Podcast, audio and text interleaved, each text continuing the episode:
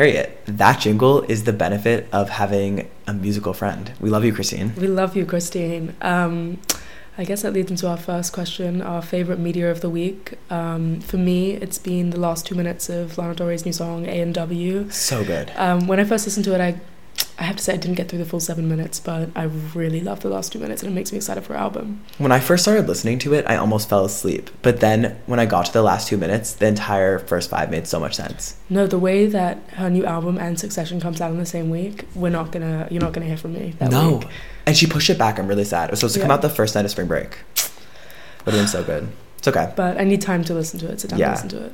I think my song of the week is equally Free by Florence and the Machine, self explanatory, and F2F by SZA, no explanation.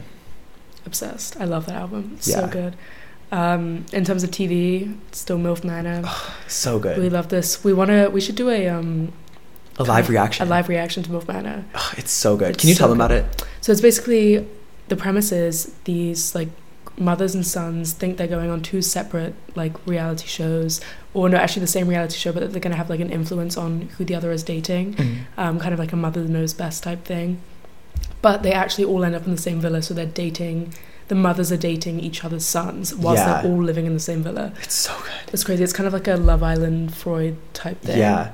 And it's so good because this is actual reality, reality TV. In the way that the Kardashians started off maybe a little bit real, but have become just so out of touch with reality. That's why I can't watch anymore. It's just so boring. Yeah. But these are real life MILFs Mhm. who are put in a villa with their real life kind of hot sons. No, the the like it feels too real sometimes. Like sometimes you're like, how is it happening? I, I read a Rolling Stone review that described it as like a new low for reality TV. I totally disagree. I love it. No, I love it, but like, isn't like, it's yeah. The problem is it's just too real, and you kind of like imagine if you're in that situa- situation. I feel unreal. really bad without spoiling it. Um, we won't say who, but there's a challenge in episode two where the moms and the sons have to dupe like each other with a secret, and so um, they don't know that they're gonna have to actually expose whose secret was who at the end. Um, in order to prove that they did successfully dupe their son. So one of the mother's secrets was that she slept with her son's best friend, which is and her yeah. son has a breakdown. And it's it was Yeah. really And imagine like yeah, being filmed and knowing that everyone is going to know this. It's unreal. it's so unreal. But anyway, one thing that we're also looking forward to seeing is Cocaine Bear. So excited. The reviews are terrible, but we'll be the judge of it. I yeah guess. this is my this is my genre of movie Yeah. also um you know me and bears Yeah. Oh god. i believe this bear could have information that i need Yeah. so Maybe it was the same bear. yeah We haven't explored all these options. um not to get too dark but for context the information is that a bear murdered my dog true story so i believe that cocaine bear might know what happened to my dog Yeah. yeah I hope it does. i hope so too Mhm. we have to go We have to go later this week later this week. Yeah, Yeah. for sure. Um, but getting to the main topic of this episode, um, it's about a book, Defining Decade, by Dr. Meg Jay. Um, so good so so, good. basically harry and i i think we both had numerous people recommend it to us did i read it first though Yeah, you actually you were the one that recommended it to Oh, me. okay. And for me, my sister Sarah recommended it to me, and then my roommate Cam. And this book is truly as good as the number of people that have probably recommended it to you too, if you listen to it, no matter how old you are. So I think, first of all, one of the main preferences of this book is that your 20s aren't actually age 20 to 30 necessarily. Like some people go through their defining decade when they're 25 to 35. Some people started a little earlier. Um, the point being of the book is that everyone's most defining decade for their entire life, more so than adolescence, more so than young childhood, is their 20s. And she has three main sections, which we're going to get into today. But to premise what we're talking about, we're not saying that we know exactly how to be the pinnacle of your life in your 20s. Um, we're only 22. And also, I can speak for myself. I feel like I know more of how to not do your 20s than how to do your 20s. But we're just going to be giving our opinions on the highlights of this book and also like adding certain things that we wish she did say too. Yeah. No, this book really changed the way that I thought about being intentional with my time. Yeah. And um, to that, I'm very grateful. I feel like I didn't start my 20s until I read this book. Like Yeah. I read this um last December, so a couple weeks before I turned 22, and that was officially when I was like, okay, this is it. Mm. And I felt and one more thing too, if you are someone who's ever felt lost, which I imagine is many people, this book is the most directional thing I've ever had in my entire life. So I feel like I often have said to people like I just wish someone could tell me what to do. Yes. And this gets the closest to that. And also, I mean, me personally, I've decided that having read this book, my twenties are going to start the day I graduate. Perfect. Um, Yeah, for me, reading this book, it was almost immediately transformative. Um, Mm. I hope my family backs that up because they were with me when I read this. But, um, but I, I totally get what you mean. Like, and and she says that in the book. Like, your twenties can kind of start once you start thinking about these things. Whether you just Mm. naturally come to these conclusions on your own, or whether you read her book and it changed your life. But one thing to warn you of that she warns in the introduction is that this book is centered around the myth that 30s are the new 20s so you can kind of just mess around your entire 20s and be aimless and like it doesn't matter at all like your 20s aren't consequential the entire book is framed around refuting that myth Yeah, and I guess that's I guess how we'll get into the first section, um, like about your work and your career. Um, basically, it is that kind of central principle of like, no, actually, this time does matter, and you know, wasting years at a job that you don't, that isn't kind of what you want to be doing, or isn't even like a step towards that direction. It's just not okay. So I think one story that really stood out to me was she had this patient who was had just graduated college, and all of her friends had moved away to go work in like bigger metropolitan cities um, in more corporate jobs, and she has always been like a creative person, and eventually wanted to end, to end up um, in Hollywood working with animators. So she brings this problem to Dr. Meg Jay, where basically she's either going to work in a cafe or she's going to work um, as kind of an assistant at an animation studio. And she says like the cafe pays more, like it'll give her more free time to work on her projects freelance right freelance yeah Mm. but basically dr meg jay says no if you want to end up in an Mhm. animation studio in hollywood you should go work at this animation studio like build your personal network and more importantly the key word of this whole kind of section is getting identity capital mm-hmm. which is essentially when um, it's not so much like and it, she even says she worked um, as like a kayak instructor for four years for four years it's not so much about like directly relating to what you want to do but it's more making sure like giving you life skills and an interesting story to be able to tell people and talk about as Yes. opposed to um and there's like and if if if working in a cafe is part of your you know if you want to end up in hospitality and stuff like that that could be part of your identity capital Mhm. but it just has to be something and it, something yeah. you can talk about. I think Yeah. to add on to what you're saying, um, the way she defines identity capital is that either in your personal relationships or in your work relationships and career, identity capital is something that forms part of your story that's essential to getting to you to where you want to be. Yeah. So, for example, in the um, working in a cafe versus working as an animator assistant um, dilemma, the reason why working in the cafe, even though it would pay more money and give her more time to directly pursue the animation goal freelance, wouldn't be as suitable to this vision of employment, is because working as the assistant to the animator gives her a connection that then in interviews she can talk about and tell stories and certain experiences of being exposed to that famous or well connected animator that then would lead her down the line to getting the next job that would help her pursue those goals. I know, and that's exactly what happened Mhm. in this scenario. She ended up like leveraging those connections she made at this animation studio, and then she ended up moving Yeah. out to LA. Um, so it worked out well for her, and I think it was just a, a story that really stuck with Yeah. me. And um, It reminds me of um well, you already mentioned this, but Dr. Jay herself, she after college didn't know exactly what she wanted to do. And so she moved out west and um was a kayak instructor for years and was working with so many people from different walks of life. People who would come there for vacations and also people who came there because they were maybe troubled in a certain way and were sent there as part of a program.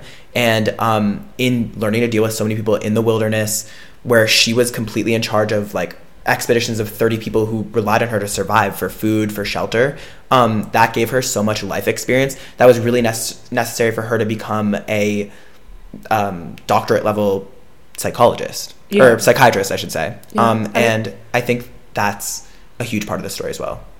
Yeah, which very much reminds me of Wyoming, actually. yeah, I mean, yeah, that was a, a huge piece of identity capital for you. Yeah, I feel like a lot of people go out west for identity capital. For me, it was just for a couple months, and I worked as a cook in Wyoming, which was just an amazing experience, and I totally wish I could do it again. But um, I think it's interesting historically too because people have been using like the quote unquote West cure for like hundreds of years in America Mm. for rest or for, I guess, identity capital. But um, Dr. Jay really hits on it in this. And and you too, Harriet. You've had a lot of identity capital. Yeah, no, I something, and I I realize now I'm so very grateful to my parents for um, kind of thinking about getting like different cultural experiences and really like assimilating into like you know Singapore, Malaysia, the UK, New Zealand, like, and then um, it gave me kind of the tools and the comfort and the confidence to be able to then decide to come to America for college. And yes, it's different because I have my brother in Philadelphia, but just the ability to um, know that I can like you can start over in new places and like Yeah. without leaving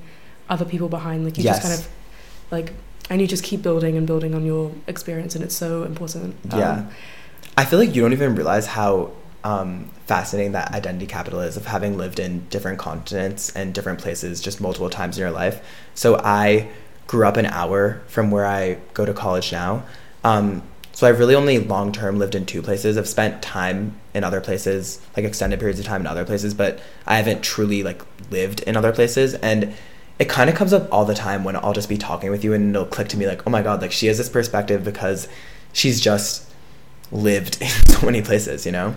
yeah. And it really is valuable. Yeah, and it's something that like when I was younger, I remember I used to like say to my parents like, why can't we just like, I least I like crave that like, you know, you, you go to the same high school with Mhm. people you went to middle school and preschool with. Um, but now I'm, I'm super grateful Yeah. for it. Um, to summarize the work point before we switch to love, I think her main advice that really stuck with me is that sometimes you have to take the opportunity that is maybe in pursuit of your dream. Maybe it's not the highest paying one at first, and maybe it's not the most glamorous thing at first, or maybe it sucks up all your time, but it'll eventually lead to your dream.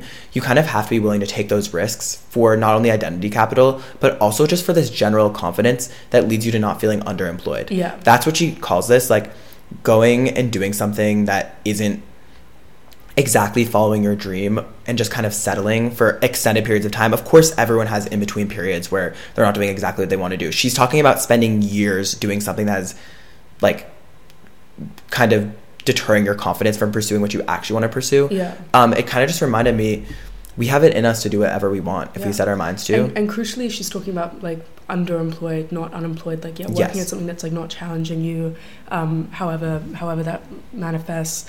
And I think um, it's about confidence. Yeah. Is what it's about. That's her advice, like be confident. And I think that's what we'll both take from this. yeah, no, I mean yeah, definitely has been a huge thing for me in college, just like trying to get more confidence. Yeah. Um, and I think that I'm finally like working Yeah. working there. And I think a, a lot of that is being confidence, the confidence to say no in, I mean, uh, outside of like consensual, like, and sexual things, but like the confidence to say, to actually think, sit back and be like, not so much like when you're out with like a person that you're interested in romantically, Mhm. not so much like, do I, do they like me, but rather like, do I like them? Yes, that's a better that's a better question. Yeah. And um, yeah, so I think, do you, um, do you want to Should we segue into love? yeah. Okay, so the next part of the book is all about relationships, and I think one of her many things that she says about this that we'll talk with you about today is for her, it's not necessarily dating for marriage in your 20s, it's about dating for long term partnerships. So, to qualify this, um, what she's saying is when you date someone and you're spending a year with them, multiple years with them, even just a month, you only have so much time in your life to make critical decisions later on. Yeah. So, if you're wasting your time because you have some insurmountable difference with the, with the person you're dating, you probably should have that conversation sooner rather than later, Mm. rather than like spend all of this valuable time when it's inevitably doomed. Yeah, and, and something interesting she's spoken about with in terms of love is yeah, as Ethan said, it's not so much for marriage. Like um, she's not commenting on on that as an institution, but it's more about um, there are kind of crucial things you can't miss out. Like women, you know, obviously like as technology and and medical. Um, ability to have children later in life increases. There's this idea that you can have children in your Mhm. 40s and 50s, but um, and we've spoken about this before is that but actually like at the same kind of time like your parents getting older you're caring Mhm. for them you're also at the kind of the peak at your career Yes. in your 40s so you have to really think about like what even though you can like should you in terms of sacrificing other areas of your life also like you want to be alive for the parts of your children's lives that you want to be alive for Mhm. so it's just asking to plan ahead and this even applies to gay couples i mean i know for myself i always thought that i could just have kids at 40 and it would be totally fine. But this made me reconsider not just the fact that when i'm 40 my parents will be in their 70s yeah. And so I'll likely be taking care of them, but also um, that like adding on childcare on top of caring for my parents the peak of my career it's just kind of You're setting yourself up to be super Yes. stressed, and yeah and I burnout think, um, and she's not saying that you should, you need to get married in your twenties, like, no but you need to kind of create habits that will set you up for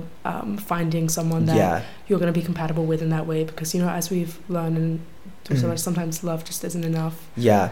To add on to that, I think one of her really crucial points is she has this list of maybe 30 questions that you should have at some point in a relationship with your partner. And one of them is, do you want to get married? And so, again, it, we're making it seem like this whole book is centered around marriage. It's actually not. But let's say that you're dating, you're 28 and you've been dating someone for a year and you're really dead set on getting married and they're against the institution of married, you, of the institution of marriage, you probably shouldn't be with this person. You know, Yeah. like that is a difference that maybe can't be worked out. Yeah. And so her whole point is there's that. There's so many other things that like I had never even considered before. Um, and she gets into that list with you and really encourages you to just be asking these questions. And again, to just date someone who you have that conversation with. It's about communication. Um, on that note, we also want to talk about. Oh yeah, we have something funny to tell you. So you know how last week we spoke about songs that kind of can be a story that you tell yourself. I think I kind of had this realization before Dr. Jay told me. So this must have been I think this was summer 2020. So I was 19 and this Nicki Minaj song came out called Trollz and there's some line that goes something like never trust a corny man, put that on my life. And I heard that and I was like wow. That, that that's a line that is a story that I tell myself now and it just changed my life. Like my biggest ick is just if I can't take you seriously. Yeah. It's such an ick. And I always think of Nicki when that happens and I, I can't I can't even spend like more than a week with Mm. someone who I can't take seriously. And also that kind of you never want to be the corny man, so to speak. Like you want to be able to take yourself seriously so that other people can. Which is what I've I've had a realization that like I don't take myself seriously and I don't really ask what I want sometimes, but then I never get what I want. Yeah. And then I'm frustrated, but then I see other people getting what they want and I'm like, well, but they just asked, Yeah. you know, and It's they, about- they had the confidence to take themselves seriously. Yeah, it's a story they tell themselves. hmm And on that note, that's kind of what I wish she added into this section though, that she didn't. Um throughout the book, so their sections are work and then love and then it's kind of like the brain and the body after that. I wish there was one about the self and individuality. Mm. Um, kind of like you said, it's about just taking yourself seriously, being confident. Um, this even applies to careers too. Like if you don't have a good relationship with yourself, I don't think you can then be the most confident and take the best steps in your career. If you don't have a good relationship with yourself, you probably can't be in the most healthy relationship. So on that note, I kind of wish she did a little crying in H Mart moment with keeping 10% of yourself to yourself. Have you read that book? No, no, but So I good. it's on my it's on my list. So that book is written by Michelle Zauner, who's the lead singer of Japanese Breakfast. Such And it's- yeah, yeah. It's a memoir about the last maybe two years of her mother's life and her relationship with her then and how it changed since she was a little girl. And her mother, her entire life, was in the same marriage with her father, but was being cheated on the whole time. And she, Michelle, didn't find that out until after her mother passed away. But her mom always gave her this advice, and it was keep 10% of yourself to yourself no matter what. Mm. And when I read that in the book, I was like, that's so true. No, because if you give your whole self away, and it's not about like even being manipulative, it's about like Yeah. like keeping a strong sense of identity. Because if you give hundred percent of yourself Yeah. over, I guess we're talking about relationships now. hundred percent Uh-huh. um, of yourself over to someone, then um, your identity also becomes kind of tied to that person. Yeah. I wish she just had one more little sub chapter within love or even just for the entire book about your relationship with yourself. I think that's so important to establish in your 20s. Mhm. And it doesn't have to be like the same 10% of yourself that you keep for every different relationship you're in because we're in more than just our romantic relationships. We're Yeah. in so many different relationships. But I think that the 10% of yourself doesn't even have to be this huge secretive thing. It could just be like a place you have that's special to you that just you go to and that's Mm. your happy place or the song that just you know about. Like Yeah. I do think that everyone should have something that's theirs. And for me, I find that in like working out and like going to an exercise class by myself and then Yeah. like taking I know there's this whole like trend of taking yourself out on a date, but actually I It's kind so of get true. it.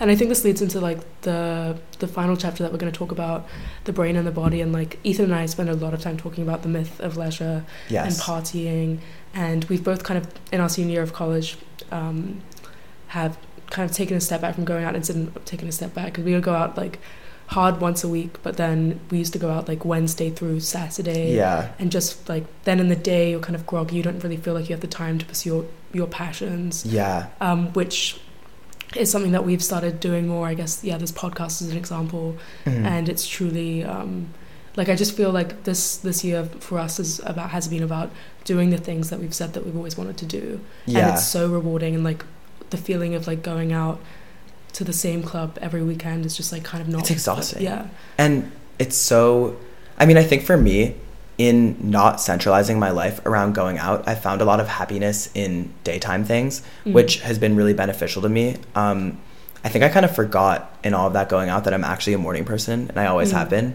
At night, I think I'm my most anxious, and I think in the morning, I'm just really clear headed and kind of ready to go. Um, in the story, uh, Dr. Jay, sorry, not in the story, in the book, Dr. Jay speaks a lot about 20 year olds who think that, like, who watch movies and read books that tell them, like, it's your 20s, you have to go out as much as you can and have all these crazy stories to tell and date all these people and, like, do all these crazy, weird jobs. But what she says is really, like, like kind of what we've wished she would have made a chapter about is just know yourself, know what you want. When you're dating someone, know what you want.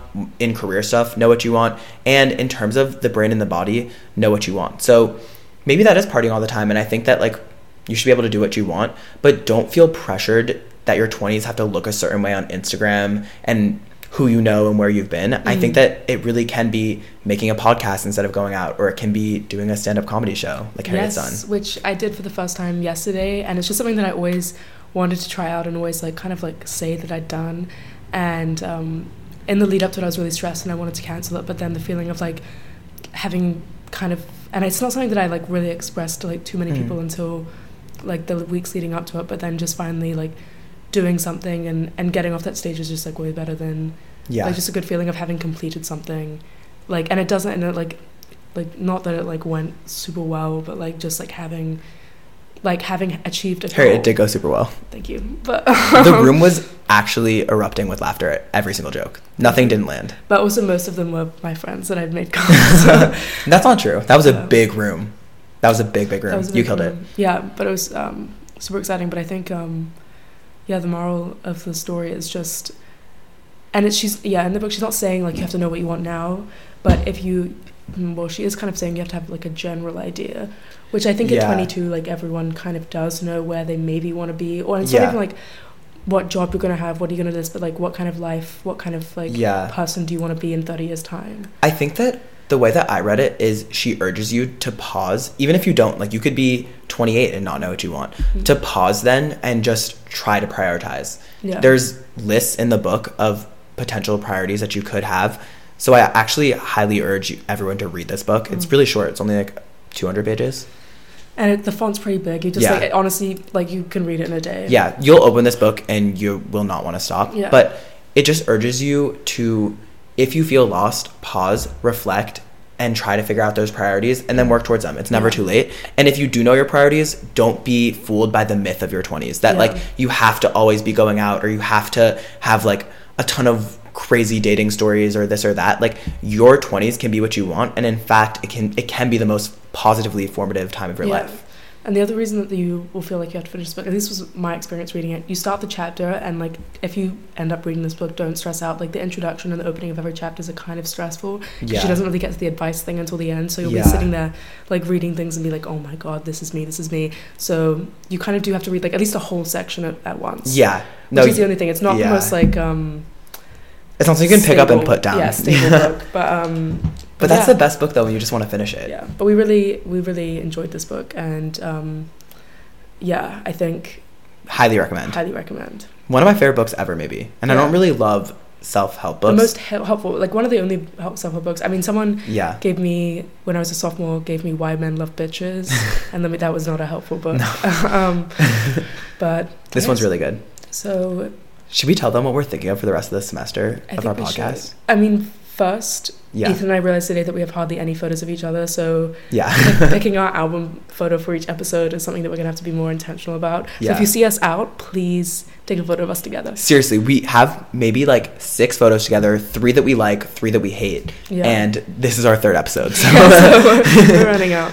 and also, we really want to do an episode where we squash someone's beef. Mm. So we're not exactly sure how that look, whether we would invite the guests on or whether we want you to kind of like DM us an anonymous beef and then we'll kind of disentangle it for you. But Yeah. if you have any leads on that, please DM us. Yeah, we're happy to do kind of like a Jada Pinkett Smith like red table talk. Yeah. Um, not exactly like that though. Yeah. We'll call um, it Squash the Beef. So Yeah. if you're interested in Squash the Beef, please DM us. Also, um, we are going to be at some point interviewing the $10 poster boys at Columbia. We're super excited for that. Yeah, and the, the other thing that we would love some input on is we. So I've spoken to a couple of you guys about doing a podcast launch party at our favorite bar, Holiday Cocktail Yeah. Lounge, but we thought it would be really exciting to do a live podcast slash party. Yeah. Um, We don't know exactly how that form would take, but if you have ideas, please reach out to us. Yeah. Anyway, On that note, we love you for listening. we love you for listening.